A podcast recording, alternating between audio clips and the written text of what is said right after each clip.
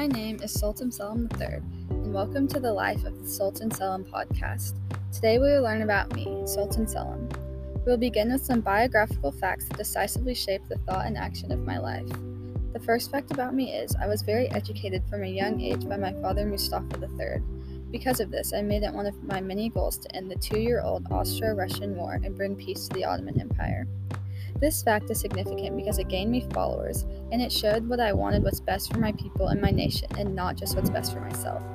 The second fact about me is that I introduced domestic reforms to strengthen my government. I created a new treasury filled with many fief holders who failed to respect their military obligations.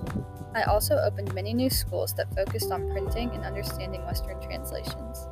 This fact is significant because these schools taught the young boys about their exciting lives ahead of them in the new Ottoman Empire but the schools also prepared the boys for being able to serve on the new treasury that I created. The third fact about me is I strengthened the military more than it ever had been before. The Navy was severely benefited because I opened a navigation school and improved the Army officer training.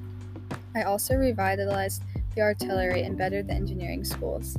This fact is significant because it shows my commitment to the brave soldiers fighting for my country, but also because it shows my dedication to bettering the Ottoman Empire and ensuring that it becomes one of the most successful empires in history. Now we will explore the aims, policies, and convictions that best represent my philosophy and personal viewpoint. Ever since I was little, I have been inspired by Western viewpoints, and I wanted to base my country around that. All of my reforms were inspired by the Western world. The other major powerhouse country that I based my reforms off of was France.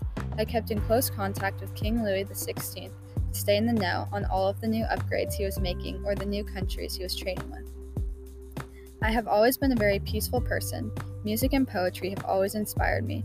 Because of this, I have tried to keep peace with other countries and avoid war.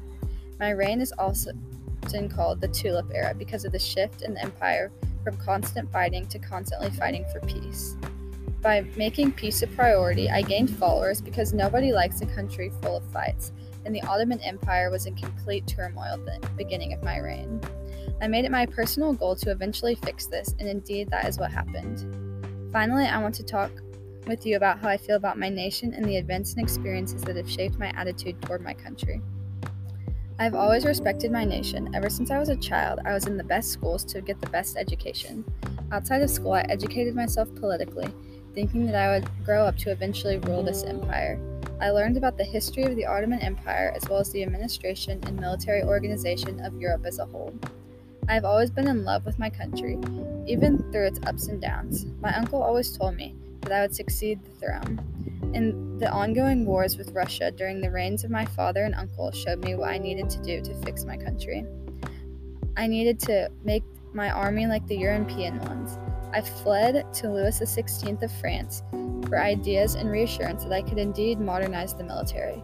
During my reign, I made many political and military reforms that changed the Ottoman Empire for the better. I hope that we all take away from my life an impact on the Ottoman Empire. Thank you.